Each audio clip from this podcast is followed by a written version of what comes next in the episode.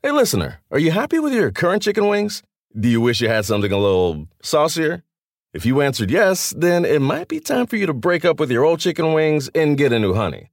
Lemon pepper wing from Popeyes. Share the wings with your friends so they can see it's time to move on too. Head to Popeyes and get six piece honey lemon pepper wings for $5.99. At participating U.S. restaurants, price may vary.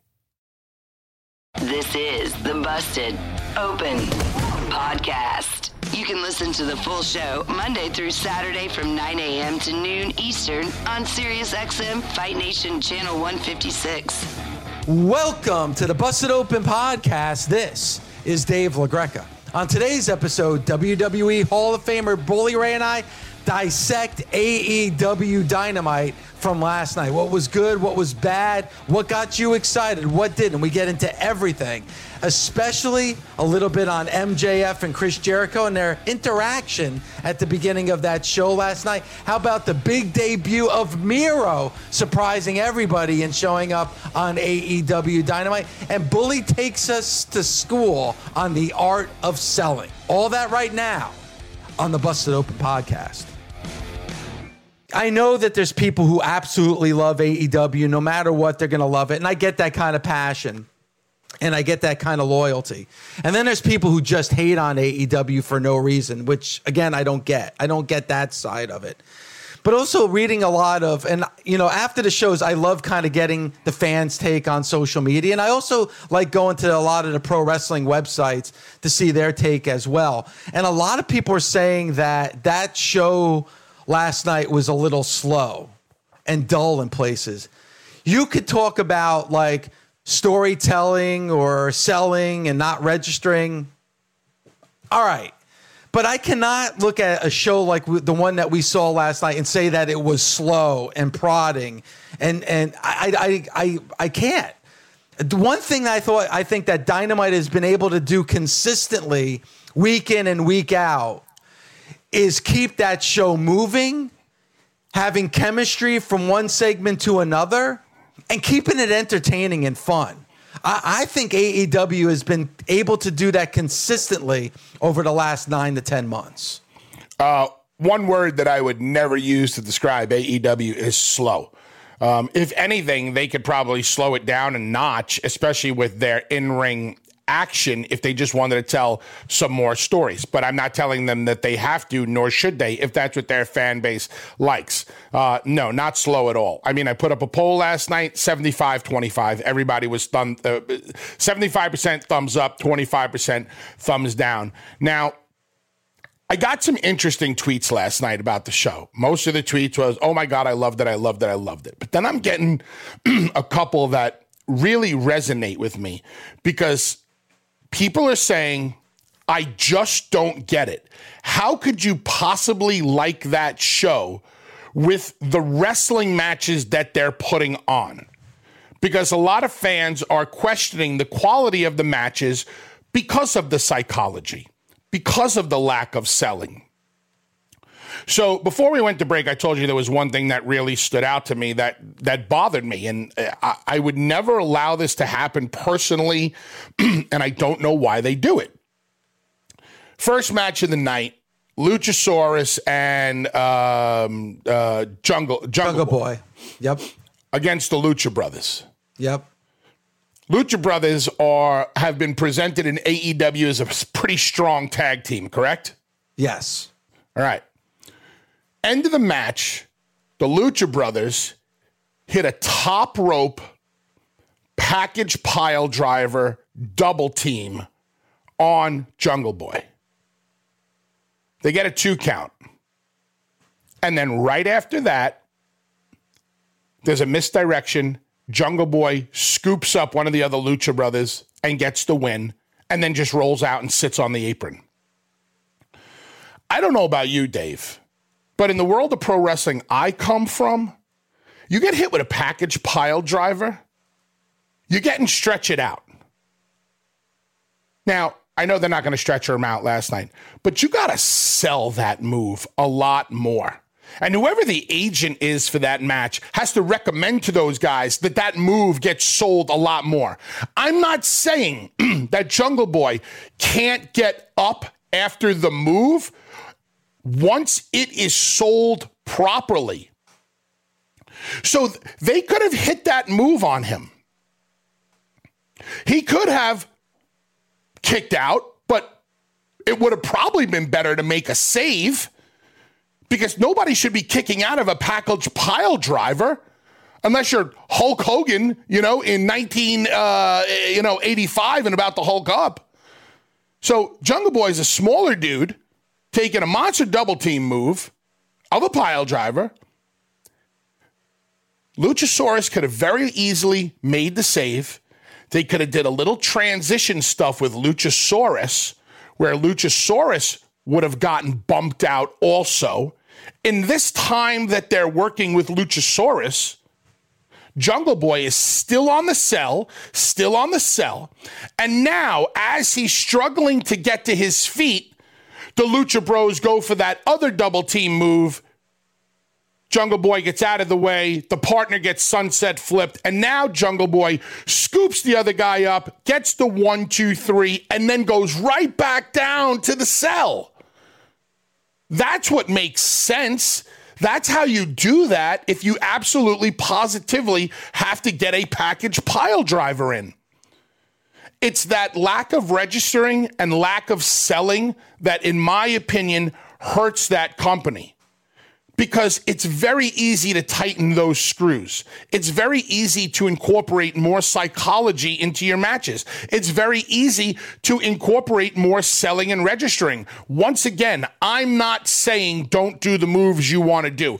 I am not saying don't do the package pile driver. What I am saying is please register, but most importantly, sell it properly so you can keep the credibility on the move. Otherwise, you're going to blow through all this shit.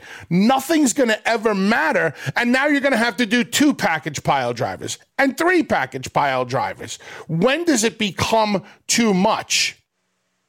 And with veterans there in the back who are supposed to be agents helping out, it's mind boggling to me that this stuff happens. So I say to myself, okay, maybe Luchasaurus doesn't know better. Maybe Jungle Boy doesn't know better. Maybe the Lucha Brothers don't know better. And the Lucha Brothers probably don't know better because their style of wrestling is strictly spot, spot, spot, spot, spot.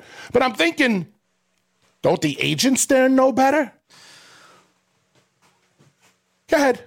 No, because it's it's interesting what you're saying because you said like you know like Penta and, and you know like the, the Lucha Brothers like they're coming from a world of lucha libre where there, it is a lot of spots and there's not a lot of selling is AEW kind of, and we've talked about this before, just like a buffet where they're going to give you a little bit of everything. And this match, and usually, and usually, bully, it's the opening match on the show. We've seen this many times. Most of the time, we're having this conversation when it comes to psychology and not selling. It's usually the opening contest on an AEW Dynamite or a pay per view. Is this what's become now accustomed? To AEW, like that opening contest. This isn't going to be like one of those matches that are is going to be psychology driven. This is going to be just like a car crash to kind of just get you going, get the energy level up and set the pace for the rest of the show. Is that maybe the message that AEW is delivering with these type of matches? It, that is, and that's fine. And I'm not even saying that that first match needs to have psychology. If you want to open up and come on the air and go, ladies and gentlemen, welcome to AEW Dynamite. We're starting off with a tag team tornado match. Yeah, that's fine. Great. But that does not mean that the style of the match should affect the selling. I'm sorry. One guy standing on the top rope and double stomping another guy into a package pile driver that's that's major, man. That's a big deal. That's a big deal move. It's not like a clothesline. It should be sold and registered properly. And once again, Dave, I'm not coming on here as one of those guys going, they should have never done that. Oh, blah, blah, blah, blah, blah. No, what I'm saying is use your freaking brains and think about the move, how it should be sold, and then form the match in a way where Jungle Boy can realistically make it back from that. And all they had to do was throw in a transition with Luchasaurus. And it would have been very simple to do. I don't understand why AEW still allows the lack of selling of these bigger moves. That's my problem. Lack of selling. You want to go buck wild and hit every move in the book? Go right ahead. Have fun. Go crazy. Go 100 miles an hour. But sell. If you don't sell, the move doesn't mean shit. I and that I I, I get. I'm I'm going to throw something out there, and I could be completely off the track, and and and correct me if I'm wrong. Now we know that AEW Dynamite's been around for less than a year. It started last October, so it, we're you know we're a month away from their one year anniversary of this show. So it's a, it's a it's a very very new company. We're about to start the the 2020 campaign of the NFL season starting tonight and it's going to be unlike any other NFL season ever because there's there's been no preseason. The, the training camps were a mess. So we're going to see like I would say maybe even the first half of this season where people are going to be out of sync. There's not going to be a lot of chemistry. You know, the game plan aren't going to go the way that they want to because they really haven't had the opportunity to gel together because they haven't had that time as a, as a team to do it. So a lot of teams that are getting thrown together, the Bucs being, for an example, to have you know Brady coming in and they haven't had that chance to really practice. I, I don't know if they're going to have a very successful campaign because they haven't had that time to gel. Does a lot of what we're seeing with AEW and a lot of things that you're talking about when it comes to selling and psychology could it be that this is a new company and they haven't really had the time, especially now with the pandemic, to really get things on track and get it right? No. Okay. Because selling is something that should be instilled in a talent from day one. Goes back to wrestling schools. Kind of goes back to the discussion me and Dreamer were having on Tuesdays. So, uh, gelling together. If, if the discussion this morning was uh, the Lucha Brothers and Luchasaurus and Jungle Boy didn't have great chemistry in the ring because they didn't have a chance to go over their match earlier in the day or they never worked before, then I would agree with you and go, yeah, sometimes chemistry is just off. Timing is just off. It happens. But to blatantly not sell moves, I'm sorry, there's I don't believe there's room for that we went as crazy in ECW as they went or they are going in AEW. We were doing violence for the sake of violence. They're doing moves and spots for the sake of moves and spots.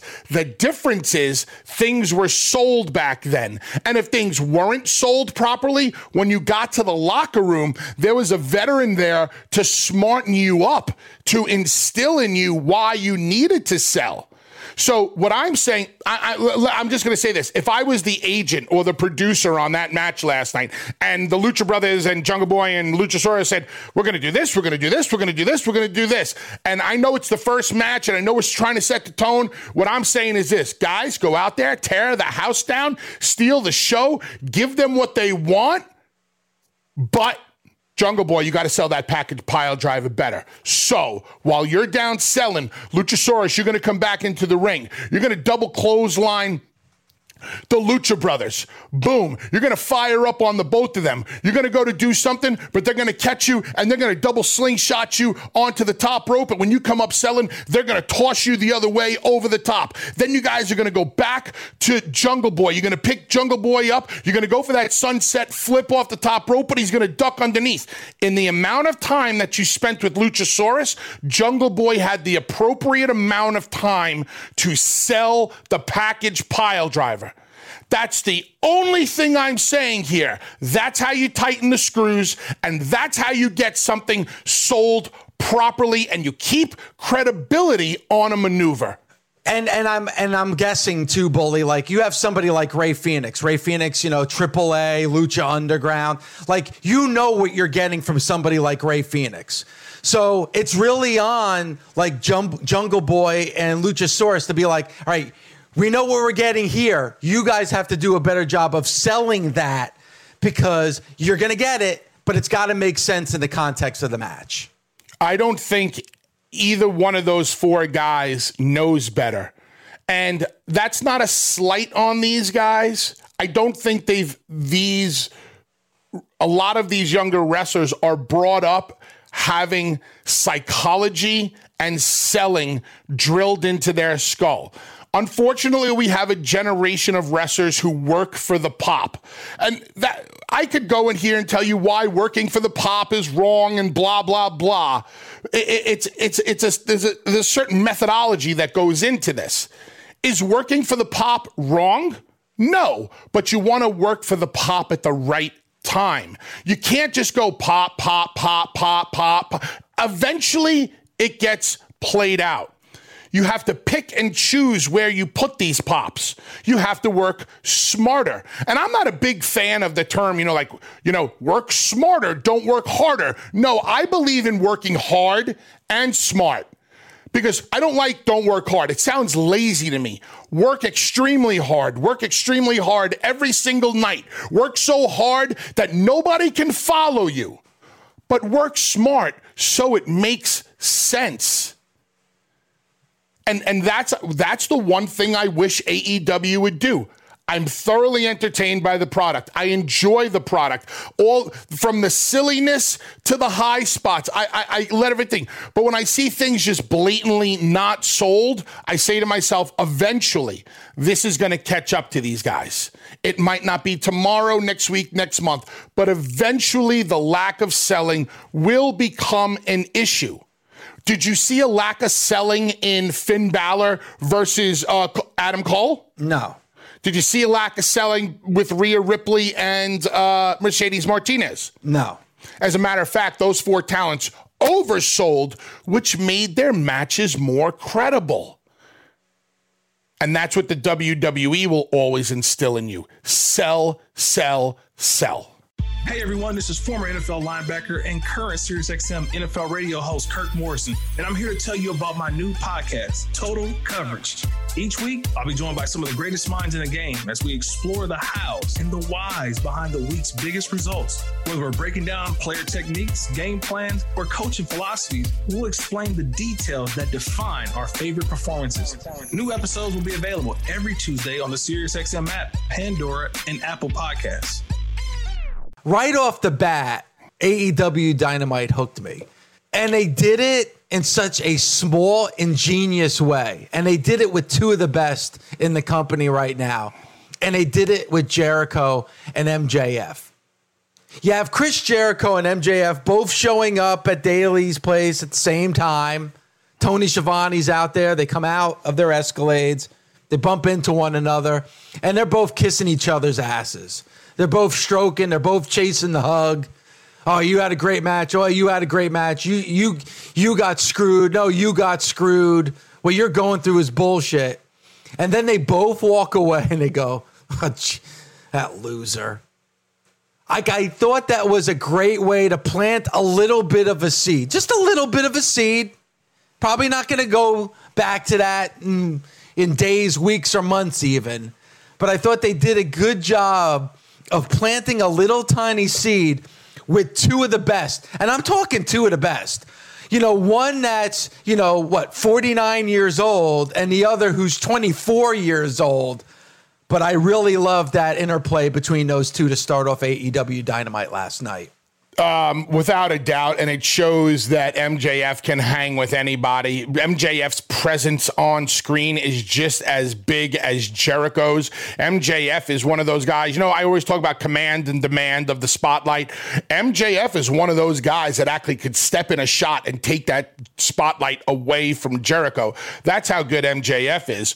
Uh, I was laughing last night when I saw that because it's almost like an inside joke on the wrestling business because that's how wrestlers talk to one another. Oh, like too many times they stroke each other's ego, like tell the other guy what they want to hear, and then walk away and absolutely bury them. And that goes on in the in the wrestling business more often than not. Um, it's one of my huge problems with the wrestling business that guys are so phony to one another.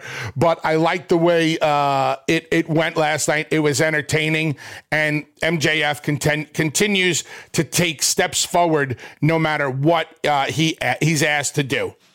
And it got like it got me excited that maybe somewhere down the road we could have MJF in the ring with Chris Jericho. Now MJF, I never want him to change his personality, and that could change over time. But he is just so good as a heel. But as you've talked about, and you've had this conversation with Mark Henry, you've had this conversation with Tommy Dreamer.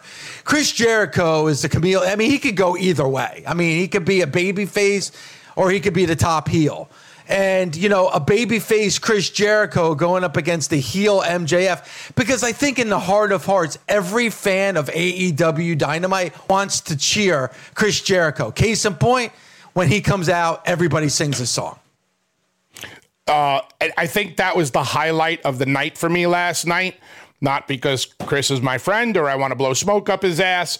To hear the 10, 20% of fans that are actually allowed into Daily's place singing uh, the end of Judas. It's really, really cool. Uh, it shows you how much of a megastar Chris is, uh, both in rock and roll and wrestling. It's uh, one of those great interaction moments. Uh, Miro had a great interaction moment also last night. Um, Jericho's the MVP of of AEW because he's he's so versatile. There's nothing that he can't do. Whether he's doing stupidity, like falling into a uh, a, vat of of mimosas, or he's having an ultra serious, credible match like he did with uh, Hangman Page to become the first ever AEW champion when you're a booker or when you are part of a creative team, you look for guys like that that are so versatile that you know anything you throw at them, they can make work. Uh, kind of like great, great actors who can show their range and play ultra serious roles. I mean, look at Keanu Reeves, right? Just came back to do Bill and Ted's, which is, you know, goofy and wonky and funny and, you know, you know, stupid um, but you know, but entertaining at the same time. And meanwhile, Keanu's playing, you know, uh, whatever his name is in The Matrix and uh, or any of the other serious roles he ever played. I really like the one where he played uh, the lawyer and uh, and Pacino was the devil, and you just it shows the range, and Jericho has that range. Hey, everybody, this is Fran Fraschilla, host of the podcast World of Basketball. The game of basketball has truly become a global game. Markovic fires it into Mickey, and somehow it goes in. Each week, I talk with the players, coaches, and executives who have led the way in growing the game of basketball around the world. Real Madrid have stolen victory from the jaws of defeat. Episodes are available every Thursday on the SiriusXM app, Pandora, and Apple Podcasts now Miro part of AEW. What'd you think of what we saw last night? Great get for AEW. Huge surprise. Uh, I was happy to hear the caller say that he never saw it coming. I was a little underwhelmed. I think I would have liked to have seen Miro debut in a different fashion, at least with a different look. I felt like he had just, you know, got done playing a video game at home and just decided to stroll out there. Um, I would have liked to have seen some physicality. I would have liked to have seen that Miro or Rusev that we've all come to know and love, that Bulgarian brute, that powerhouse, that beast. I'm not saying it shouldn't have been in that segment. It could have been in that segment. I just think they could have been a little bit more behind it. However, People were excited. They were into it. There was many chants. He got to say what he wanted to say. We can debate all day long whether or not he should have took the high road or not. It doesn't matter because that AEW fan base will eat that kind of stuff alive. They'll pop for it live. They'll go on social media and they'll be like, "Oh my god, did you hear Miro tell the WWE to shove their brass ring up their ass. More specifically, he's telling Vince because Vince is always the one talking about the brass ring. Yeah. So, once again, playing directly to their audience. So, I would have added some physicality. I would have added a little bit more oomph to it. But for the most part, it worked last night. And once there's people back in that arena, much like fans singing Judas, when you have 15,000 people, whenever we do get there, you know, chanting Miro Day, uh, he's going to have the crowd because what what did what do Miro, Zack Ryder, and uh, what was that other guy's name? Damien Sandow all have in common? What's that? They all got over on their own and then got the, the got the hatchet job, and they got over huge Sandow was over to the at one point was, was so freaking over. He was getting the loudest chants in the, uh, of anybody in the arena.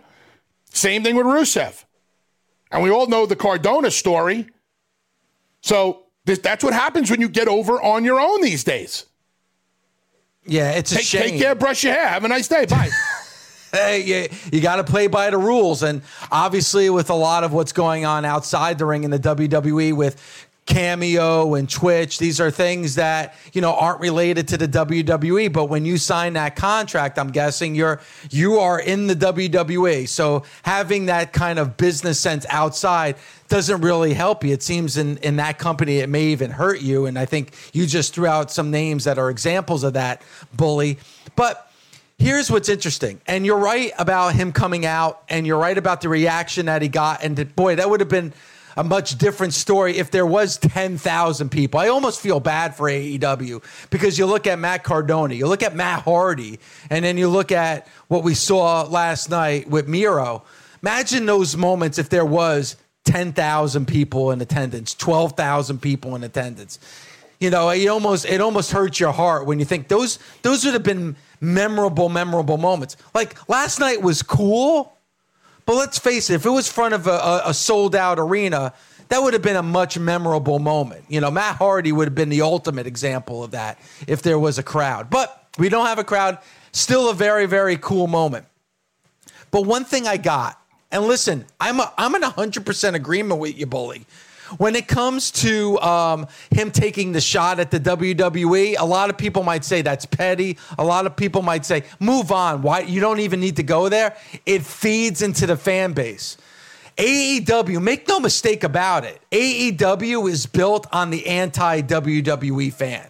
It's built on the fan that had enough of Monday Night Raw and enough of SmackDown we're, we're over this shit. We want an alternative. We want something different. Thus, AEW. Am I wrong? Nope, not at all. And I think that's why you take those shots. And maybe you you do do that. Do you take the high road? No, take the low road because that's what the fans want to hear, and that's the fans want to see. ECW never took the low road. Nope. Taz would call out Steve Austin in his promos, challenge him to fights. Nobody took the low road in ECW, and that's why people loved it so much. We were, we were so anti WWE. You're seeing the same thing with AEW. That's why Miro playing into it works because he'll trend number one. People will be talking about, oh my God, did you hear what he said? Oh, he told Vince to F off. He told him to show. Like, I mean, it's like giving sugar to a sugar junkie. It's like candy to a fat kid. But you want to know something? You have to do it, bully. I mean, this is what the fan base wants. So I, I, honestly, I know it sounds crazy. I really don't have a problem with it, and it really didn't surprise me at all because the fan base wants to hear that. Um, and you know what? And and this day and age in pro wrestling, you know, people know what went behind, you know, like 30 years ago, nobody knew what went behind that curtain. Now everybody knows what goes on behind that curtain. So they know Rusev's story. The other thing, too, that was all over the internet, and I don't know if you saw it, but I certainly did, is the fact that a lot of people are saying, hey, AEW's got to be careful with these WWE castoffs. You know, Brodie Lee, Matt Cardona, Miro now. You know, you got to be careful. To me, I'm sorry, but I love that they're grabbing these guys because I, I, I want to see more from Miro. I want to see more from Brodie Lee, and I want to see more from Matt Cardona. These are guys that are extremely talented, and as you said, Bully, got over on their own, but yet didn't get the opportunity in the WWE. That's that's the WWE's problem, not these wrestlers' problem. I'm glad that they now have a platform to be creative and to ultimately succeed. Tony Khan and AEW have the same responsibility to their fan base that Vince McMahon and the WWE have to their fan base, and that is put on the best possible show anytime you're putting on a show. I don't care if those are WWE castoffs. I don't care if those are AEW homegrowns. Those AE, those WWE castoffs were all real great talents. Got over were special at one time or another. Why not bring them in and use them to the maximum potential? Do they deserve a spot more than a homegrown AEW talent? They both deserve it equally. Whoever can earn that spot should get that spot. Darby Allin has earned his spot when he's handed it to him, when it's handed it to him. MJF has earned his spot. These are all younger guys. Do I think Darby Allin uh, and uh, MJF, younger guys, can hang with the Miros, the Matt Hardys, the Matt Cardonas, the Brodie Lees of the world? Absolutely, because they are over. Thus, can earn their spot. That's why, you know, uh, when I hear the argument about, oh, we should give the opportunity to this younger guy or this or that, hey, AEW's got to put on a great show.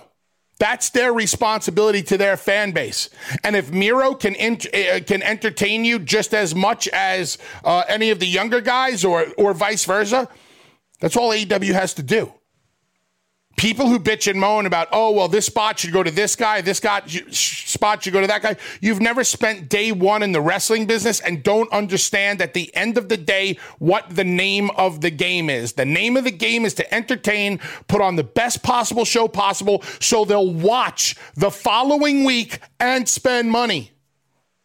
And I think somebody like Miro, Rusev, and we've talked about this on the show, Bully, like going into WrestleMania 31 before that match with John Cena, you, there was nobody hotter than Rusev. He was like the top heel in the company at that time. And, you know, after that, you know, for whatever reason, a lot of people go back to the relationship with his now wife, Lana, as being one of the reasons why. I don't know the reason. But to me, that's not good for business. If you have a guy that everyone is behind, and then you they did the whole Rusev Day thing, and everybody thought it was a joke, and everybody's like, "Why are they doing this? Guy was a top heel, and now they're making him joke." You know what he did? He got that over. He got that whole thing over to where it became a t-shirt. It was the hottest selling t-shirt on WWEshop.com. And once it got so big, what did they do? They swiped that away from. It's like all he did is everything that that guy did was get whatever they threw at him over. He's ultra talented. I'm glad he's getting this, you know, this type of uh, opportunity with AEW. And this is uh, one of the problems that I have within the world of WWE from 20 years ago to now. 20 years ago, if you could go out, out there and get over in five minutes, bang, they were writing for you immediately. Let's run with these guys. Today, if they don't write it for you, your chances of success are small. I'll just throw it out there right now, right in the middle of the AEW conversation. What talent in WWE who has gotten themselves over within the past five, ten years have they run with? No, there's a, dozen examples of them stumping, you know, stumping someone's growth, but I really don't know where they said, "All right, let's take it and let's run with it." I really don't. I, I, I really don't. Think about it. To, to Fandango at WrestleMania 28, to Matt Cardona, to what we saw with Miro. There's you know, plenty of examples. You know, Ryback recently said on his podcast or in, in, an interview that Triple H told him to his face, nobody's ever getting the Cena treatment anymore. And I've been telling you that on this show since the day it popped yes. up on the show. John Cena is the last of the Mohicans. You'll never see another person be allowed to get over to that level that they can't control. Can the WWE control John Cena right now? Right now? Yeah. No. No, and they don't like no. that. Can can the WWE control The Rock, Steve Austin, Hulk Hogan? No, no they can't because they became so big. They got so over. Like I always say, nobody wrote Austin 316 means I just whipped your ass. Steve Austin said that off the top of his head, and what happened overnight? Wham! Like somebody, like somebody threw gasoline on a mere spark, and look at the fire it created. Great for the WWE, right? But whoa, when you get that big, Steve Austin walked out on the match with Brock Lesnar. Who the hell's going to walk out and then get their job back? Steve Austin, because he was that over. The WWE doesn't want people to do that anymore. AEW is in a position where they can let these wrestlers spread their wings, get themselves over. Let's embrace it. Let's run with it. Let's do something with it. Because AEW's job is to grow and become as big as the WWE is. Yeah, so you can do that with your talent and you can do that with playmakers. And when you have playmakers, you put them in positions to make plays. Let's go out to the Busted Open Nation. Let's go out to Mike in New Jersey. Mike, what did you want to say about AEW last night? Hey, so I was calling specifically about like the Miro promo and a trend that I've noticed in general where I kind of disagree with you guys a little bit on this. Uh, first, let me just say I think Rusev is the best WWE signing that they've had since they started. So the guy's gold. But I think it damages these wrestlers when you have someone like him or Matt Cardona come in, especially on their debut, when there is somewhat of a perception from some of the fan base that AEW signs all of like the ex WWE guys. To me, it just comes off as a little whiny with every single guy coming on and bitching about glass ceiling, Vince McMahon. Like that worked 25 years ago when this was new and fresh, when Stone Cold was ripping Eric Bischoff on ECW, but it's beaten to death now. It's the same thing with like when the indie guys come into NXT and their whole character is, I work hard. That's not a fucking character. And that's why you don't have some of these guys getting over. Well, I mean, uh, I mean, I, I kind of, again, Mike, again, just difference of opinion. And I understand what you're saying that if every guy that comes in from the WWE has this same statement to make, it's going to get old and it's going to get old quick. But I got to disagree with you. You said it worked 25 years ago. Well, if it worked 25 years ago, why wouldn't it work now? Like, Mike, you know, Mike, are, Mike, are you a big WWE fan? Mike's Mike's no longer there. Um, it sounds and, like he's a WWE fan who gets mad when these wrestlers come along and speak disparagingly about the WWE. I would agree with Mike if it was a wrestler doing it every single week. But if you're going out there just one time, like Miro, you know, did last night, or Cardona, and said, you know what, um, basically they're kind of saying like free at last free at last. Thank god i'm free at last. And now that i'm free i'm going to say whatever the hell i want and do whatever the hell i want and prove to everybody that me getting over was not a fluke. That's what they're that's what they're basically saying so if you've been held down by a company for so long, there's a lot of things you want to get off your chest. And the reason why you get it off your chest on national television is because you're saying, look at what I could have been on national TV. You didn't allow me to do it. Why? Look at a guy like Cardona. I went to the gym every day. I stayed in top shape. I got myself over on YouTube. I did this, that, the other thing. People chanting woo, woo, woo. Like, what did he do wrong? What what did Miro do wrong? What did, did Cardona do wrong. What did Sandow do wrong? Nothing. Why? What? Credit to a guy like Vince Russo on a situation like this. If Russo was writing today for the WWE and he would have experienced any of those guys getting over organically, he would have been writing for them immediately, giving them something. That's that's what that's what old school bookers used to do. Go out there, listen to the people, see what's working, see what's clicking. And as soon as you see what's clicking, boom, that's what you run with. And and and Mike in New Jersey, and, and Mike, thanks so much for the phone call. But Mike in New Jersey brought up Stone Cold Steve Austin on ECW TV talking about Eric Bischoff. You know, Paul Heyman giving Stone Cold Steve Austin a microphone when he wasn't comfortable being on the microphone and saying, and, and Stone Cold saying, What do I do? And, and, and Paul Heyman says, Talk, talk. Say what's on your mind. It got him over, right? Well, why is this any different than what happened with Stone Cold Steve Austin 25, 20 years ago, 20 plus years ago. It's not any different. These guys are just as frustrated as Stone Cold Steve Austin was getting fired from WCW. I mean, you just said it, Bully. Miro, what did Miro do wrong? The only thing he did wrong was get himself over. What did Zack Ryder do wrong? The only thing he's guilty of is getting himself over. What did Brodie Lee do wrong? Killing it on house shows. They all that he would do is put him on house shows, and he became the MVP and the king of the house show. What, what did he do wrong? They got himself over in the position that they were put in.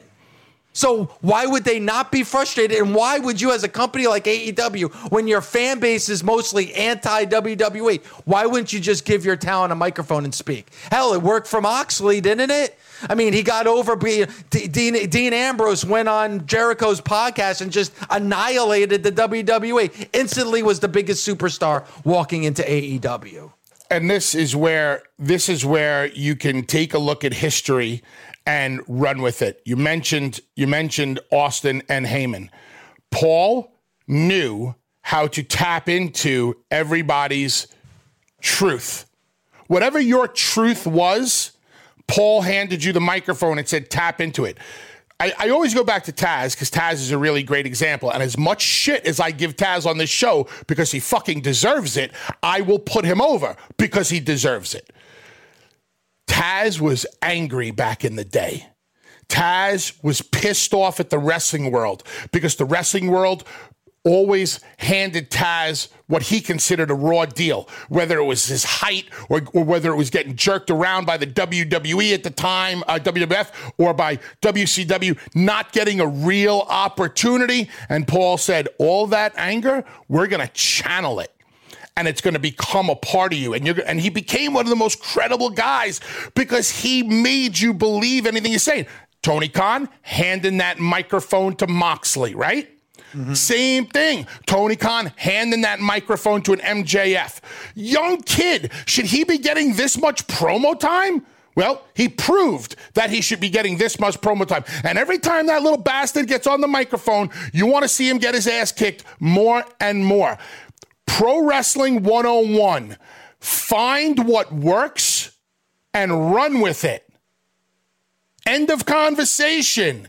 It's a hundred year old uh, theory, but it still works today. I'm not saying let wrestlers do whatever they want, whenever they want, because that Wild West shit won't work. Because then you got a hundred guys wanting to be the world heavyweight champion.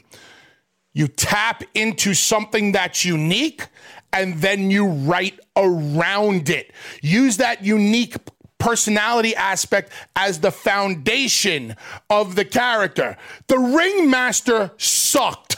Sucked. Sucked. That same guy became Stone Cold Steve Austin. Why? Because Stone Cold Steve Austin spoke his truth. Hello, SiriusXM. This is Pat McAfee. Starting Wednesday, my show is coming to Mad Dog Sports Radio. If you don't know me, here's a resume. I used to kick balls for a living. Sometimes I do comedy. I'm an undefeated professional wrestler, except for one match. And I do a radio show where I'll entertain the living hell out of you with sports takes and some stories from my crazy life. The dumbest sports show to ever exist, The Pat McAfee Show. We're on weekdays from noon to 3 Eastern, starting Wednesday on Mad Dog Sports Radio, Channel 82, Amazon Alexa, Google Assistant, or however the hell you stream in your house when I look at AEW Dynamite, another thing that kind of fell under the radar, but I think is kind of significant, was what we saw with Chris Jericho and Jake Hager. We talked about Chris Jericho in the little interaction with MJF at the beginning of the show, but after their match with Sonny Kiss and Joey Janela, you know, Chris Jericho took the microphone and he said, "Hey, bad night for the inner circle." on Saturday. Everybody lost. Nobody won, especially me, still smelling like you know, orange juice from what took place on Saturday. But this is a turning of the page. This is a new chapter for the inner circle. And he made it clear that him and Jake Hager are going after the tag titles. So obviously, we're getting a little bit of a shift from Chris Jericho. As of right now, he's not concerned about that AEW World Heavyweight Championship. Sounds like he is completely moving forward to those tag titles. What do you think about Chris Jericho and Jake Hager? I think Jericho and Hager are singles guys, and they should stay single guy and leave the AEW tag team division alone and let one tag team division in pro wrestling be unique to tag teams and not two singles guys coming together. That's what I think. No, everybody wants to. Everybody sorry, wants to talk I about. I, I knew you're going to be opinionated about this. That's why I brought it up. Everybody wants to talk about the AEW tag division, how great it is. Oh, FTR and the Bucks and th- these guys. Uh, okay, we have a great tag division with legitimate tag teams. Here come two singles guys as tag teams who are probably going to get, if they do, are gonna, what are they going to do? Get pushed right to the front against FTR? No, you know what Jericho and Hager should have to do?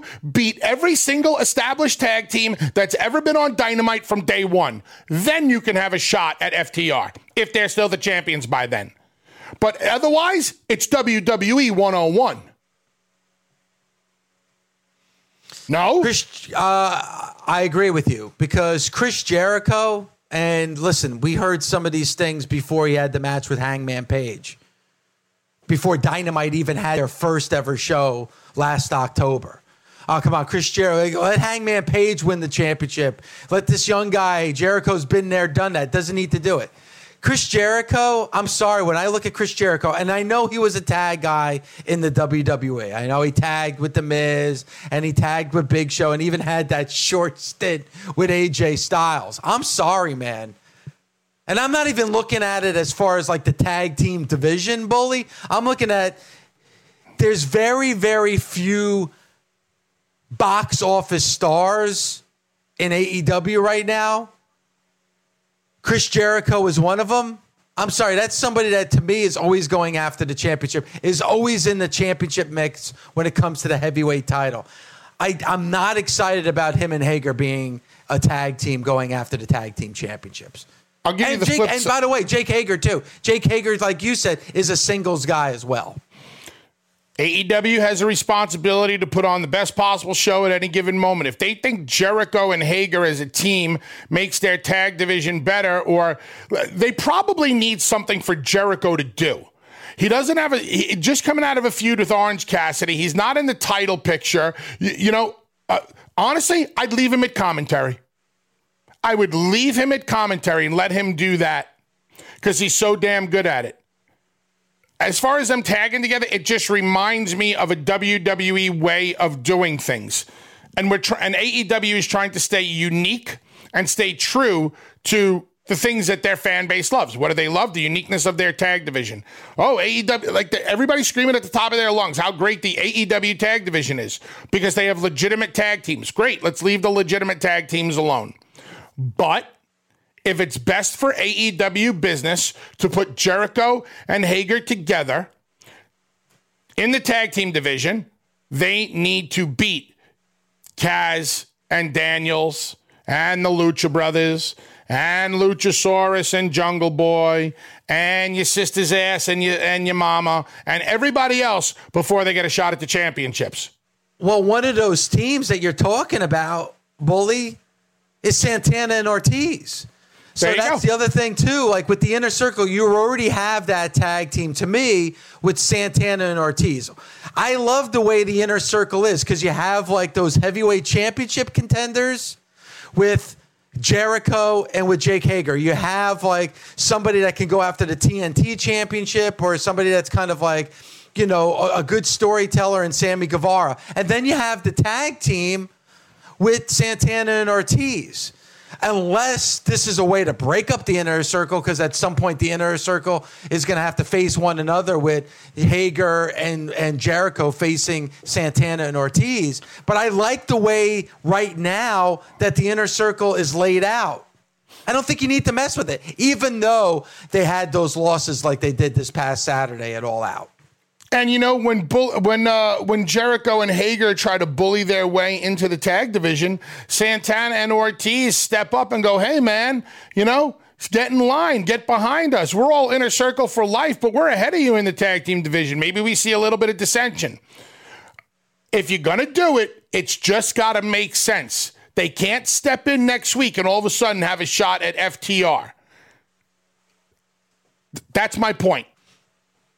No, and you mentioned uh, Taz, and you mentioned uh, Taz and how great he's been on the microphone.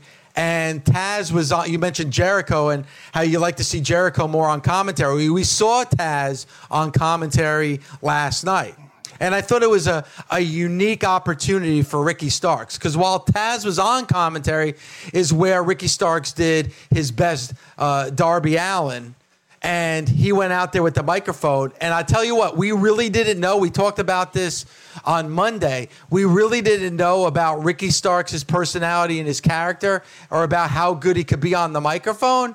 I thought Ricky Starks was pretty damn good on the microphone last night. As a matter of fact, to the point where, you know what, I get the relationship between Brian Cage and Taz. I think of what I saw last night with Ricky Starks, don't think Ricky Starks needs to go out there with Taz. I think Ricky Starks could do just as good on his own on the microphone. What were your thoughts? Ricky Starks belongs nowhere near that team FTW or whatever. He, he's a breakout star on his own. He can talk, he can entertain, he can wrestle. He doesn't need anybody to talk for him. Brian does. Leave Brian Cage and Taz alone. As a matter of fact, I want to see somebody step up and challenge uh, Brian Cage for that FTW championship, and that person should be Eddie Kingston. And that FTW championship should be around Eddie Kingston's waist because Eddie Kingston is Taz 2.0 when it comes to that FTW championship, not Brian Cage. Eddie Kingston right? fits the mold, man. You're so right. He fits that Taz mindset. You talk about Taz and what he had to go through in the world of pro wrestling.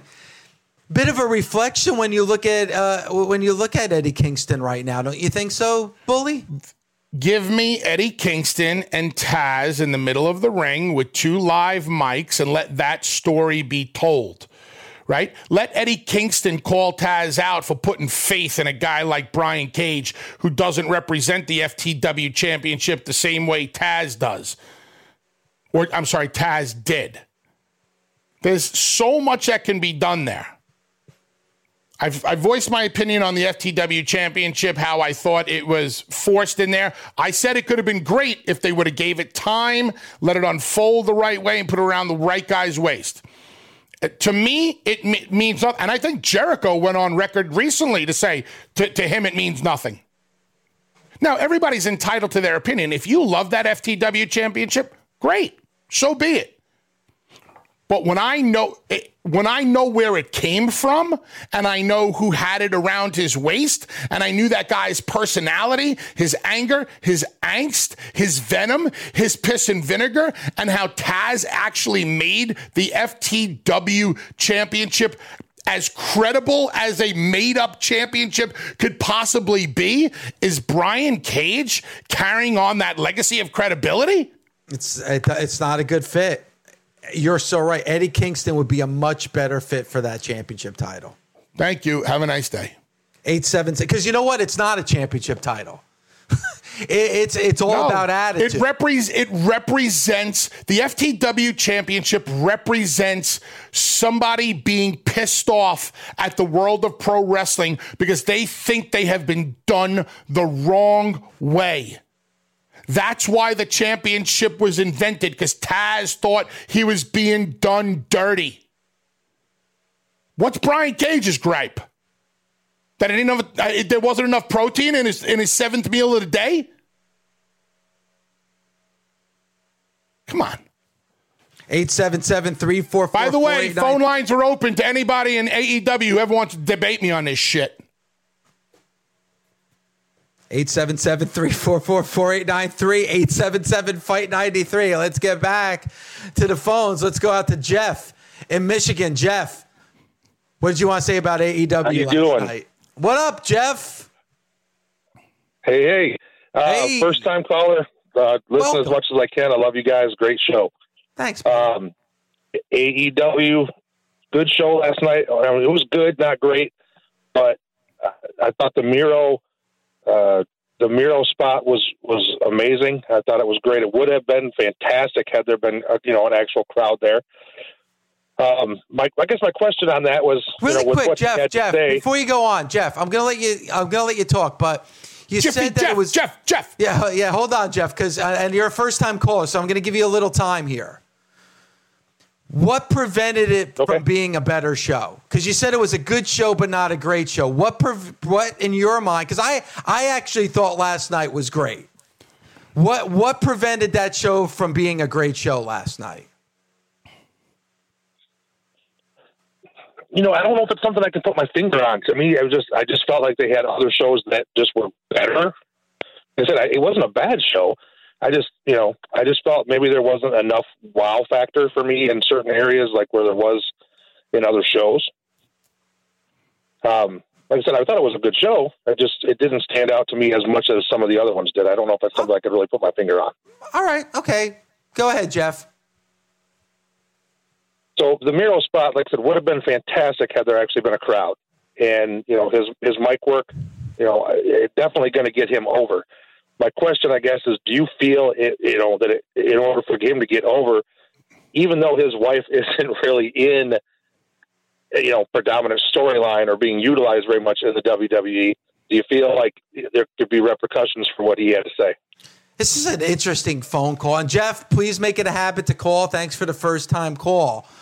Um, Bully, I mean, you know, Lana still being employed by the WWE. Her husband is in AEW, not just goes to AEW, but also badmouths the company as well. Kind of, we saw that similar when it came to Jon Moxley and Renee Young. D- does Lana have to worry about any ramifications? Because you know, you said the WWE, hey, they don't let you get over, and you know, as far as like, you know, in a natural way. Could there be ramifications here? Of course there could. They can't get back at Miro. So, just like the mafia does, they screw with your family.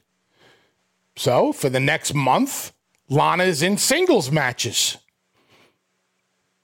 jobbing out in three, four minutes. That's how they get back at you. Is that, am I saying that's what's going to happen? No. There's a million and one ways the WWE can get you. I can get you a hundred different wrestlers on the phone right now, and they can talk about a different way the WWE got them. It's all because they have what's that C word, Dave? Control. The second line of Motorhead's song The Game tells you everything you know about need to know about the wrestling business. What's the second line of the song? Dad, sing the song all, from the beginning. It's all about the game and how you play it. It's all about the game and if no, you can no. It's all about control, control and if you if can take it. Take it. Truer words have never been spoken. Control, control, control. That's what's going on with this third party stuff with WWE, also, you know, with the Twitch stuff and everything like yeah. that. Now, I'm not saying I disagree because it doesn't matter what your opinion is. It matters about the words that are on the contract that you signed and had notarized and they signed and had notarized. It means that you agree to every word on that contract and every number on that contract. And if that contract says you can't do that stuff, then you can't do that stuff. We can talk we can talk to a blue in the face about how, oh, you should be allowed and this and this and this. But if it says you can't in the contract, what are you going to do? You should have no- negotiated that beforehand. One day, the WWE came to me and Devon and they said, Hey, we're thinking about making somebody else a Dudley. And I said, No, you're not. They're like, what are you talking about? I said, read my contract. They're like, what? I said, yeah, me and Devon negotiated that you can't make somebody else a Dudley unless me and Devon approve of it because we put that in our deal. We negotiated it. And that's all the legs you ever have to stand on is the four corners of your contract. And that's the truth. And a lot of people don't like the truth. Do you think it was how bitter of a pill do you think it was for me to swallow when they told me, Bubba, we own the Dudley Boy name, you don't? I was in complete fuck you mode. And then when that mode was over, I was like, yep, they're right. They do. Yeah.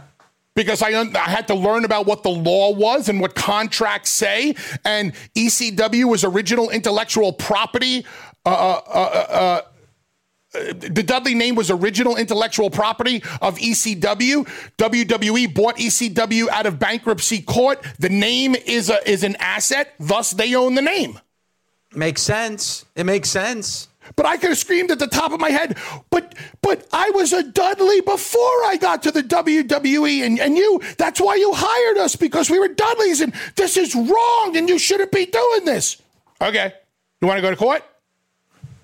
Nope. Well, you signed that. You signed, like you said, you signed the contract. And you mentioned the game by Motorhead. In the final verse, it says, I am the game and I make the rules. So move on out or you could die like a fool. and I didn't even know that was the last line, but what a great p- call by you. It's, it's right there, man. It's the way wrestling's it's always been. And you're either going to play by those rules or you're not. And not until something changes is anything going to ever be different. So it is what it is.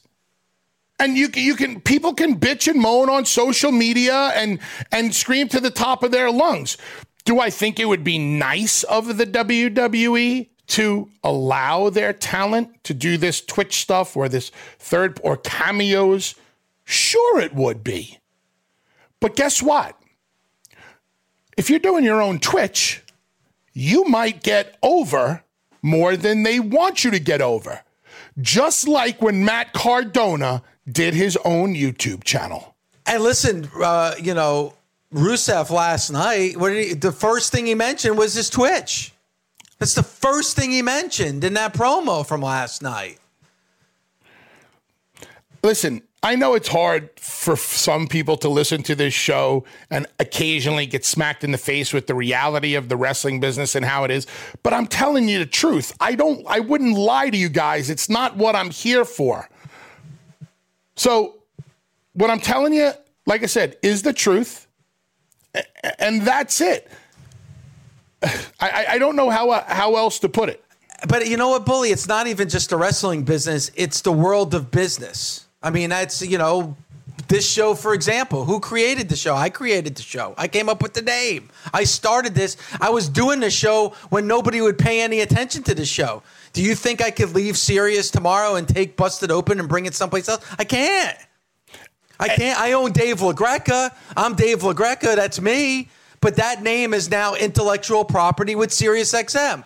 So if I say I'm leaving, they'll say bye and then they'll put somebody else in this position. Now, I be I could scream and I now would that be ethical? Like would that be the right thing to do since they know that I'm the one that fought for this show for a decade to get it on the air and I'm the one that created it, I'm the one that came up with the name? No, but if they want to be if they really want to be quote unquote business like, they could do that.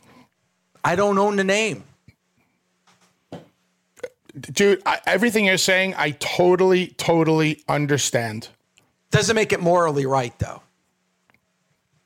Uh, in your case, it wouldn't be morally right. Do I think that the WWE stopping their talents from doing um, cameos is morally right? I don't know. Um, take a character that the WWE has just given somebody. Um, g- give me a character. Can something off the top of your head? Uh, well, let's say let's say let's say Angel Garza. Okay, Angel Garza. Who created Angel Garza? The WWE. Okay, so if Angel Garza goes out on Cameo and says, "Get cameos from Angel Garza," who created the character and who gave him the name? WWE. I mean, unless Angel Garza is his real name, I don't know. Is Angel Garza his real name? I'm gonna look because it's it's a, it's a it's, it, it might be a bad example. It is. It is a bad example because he his his real name is uh, Angel Garza. So Angel Garza is his. real. all right. So, but let's use that as an example then, because if Angel Garza wanted to do, it's his real name. It's his name. Uh, could he go to Twitch and Cameo and say, "Hey, I'm I'm doing a cameo under this is my name." That I that I don't know how they can stop because I'm Angel Garza and I'm doing a cameo. Okay, let's take um, uh, Rhea Ripley, because that's not her real name, right? Let's say Rhea Ripley goes on Cameo and says, Hi, this is Rhea Ripley. I want to wish somebody a happy birthday, blah, blah, blah, blah, blah, blah, blah. And WWE might go, That's not the way we want Rhea Ripley perceived. Okay, but but from everything that I've heard, Bully, and I could be wrong, from everything I've heard, what really started this was Lana. Like stuff that she was doing on TikTok but she doesn't use the character name Lana on TikTok. She uses her real name. So can they really prevent, you know, especially since they, I understand about contracts and everything else, but they are independent contractors. So if if you know, I, I think her, her real name is Catherine. So if Catherine goes out and does TikToks and doesn't use her character name, can the WWE really prevent her from doing that? Being that she's using her real name and not the character name that the WWE came up with? Morally, I would say that is completely wrong, and she probably has a case, as does everybody else. But if it's a character that that they created that's being allowed to do that, then it's a different story because it's their original intellectual property. So, but, but isn't her name like CJ per- CJ or yes. something like that? Yeah. So if CJ wants to be on TikTok doing CJ esque stuff, like she, she's into fashion and all that, and changing into different outfits What's the big deal? You're not portraying Lana. You're not saying I'm Lana from the WWE. Then they should just leave it alone. Yeah. But you see, if one person does it, then the second person does it, and it catches on like wildfire. So what does the WWE do? They control the situation from the beginning. If one one person's not doing it, nobody's doing it. All right, so like Alexa Bliss does it too. She does it under her real name. She does cameos. I think it's she charges like 400 bucks and she uses her real name. So to me that's should be okay because she's using her real name and she's not using her character name. Especially if especially if she's saying, "Hi, this is whatever her real name is." Yeah. And she's, uh, you know, and she's not using the WWE brand or anything else. I don't think there's a problem with that.